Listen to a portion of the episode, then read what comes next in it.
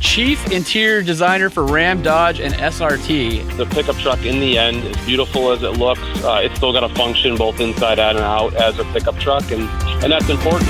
The truck show, the truck show, the truck show. Oh, oh. Fred Williams, co host of Dirt Every Day. Fred! We're sorry. Your call cannot be All right, how is this going to compare to driving underwater? But as far as like the greatest win in the history of ever, no question. When we built Stubby Bob, which is our 1950 Ford F6 dump truck, so awesome. Hey, it's Tim Herrick. Already laughing. We were- What's happening? We were talking about you, how nervous we both were to have such a big, important dude on uh, on our little Oh, stupid podcast. The show has grown 500 trucks to 15,000 trucks, man. Yeah, there's like uh, eight of us in the world, so I'd say yeah, pretty weird, rare job. Tell me about you teaming up with Fast and Loud. That was a disaster.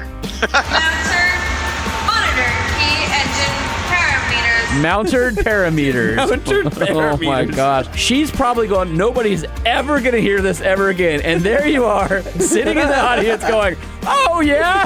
I was pretty much the only one laying full frame on a 20 with a 35 series tire, and that Wow. Trucks transcend generations. Why don't we take an early American truck and do just these mind blowing concourse restorations to these things? Just jaw dropping. Mr. Aaron Kaufman, At my gas station, I knew what time the magazine came on what night, and I got and I got the first one. Cause I'd be damned if I if it was empty when I got there the next day. What did and you then, You know, drive? they were Rangers, Zuzus, all Oh, kinds of stuff. I had to- Zuzus, yeah. We're just a podcast We're show. podcasters. Yeah. Allegedly. The truck show, the truck show, the truck show. Oh, oh.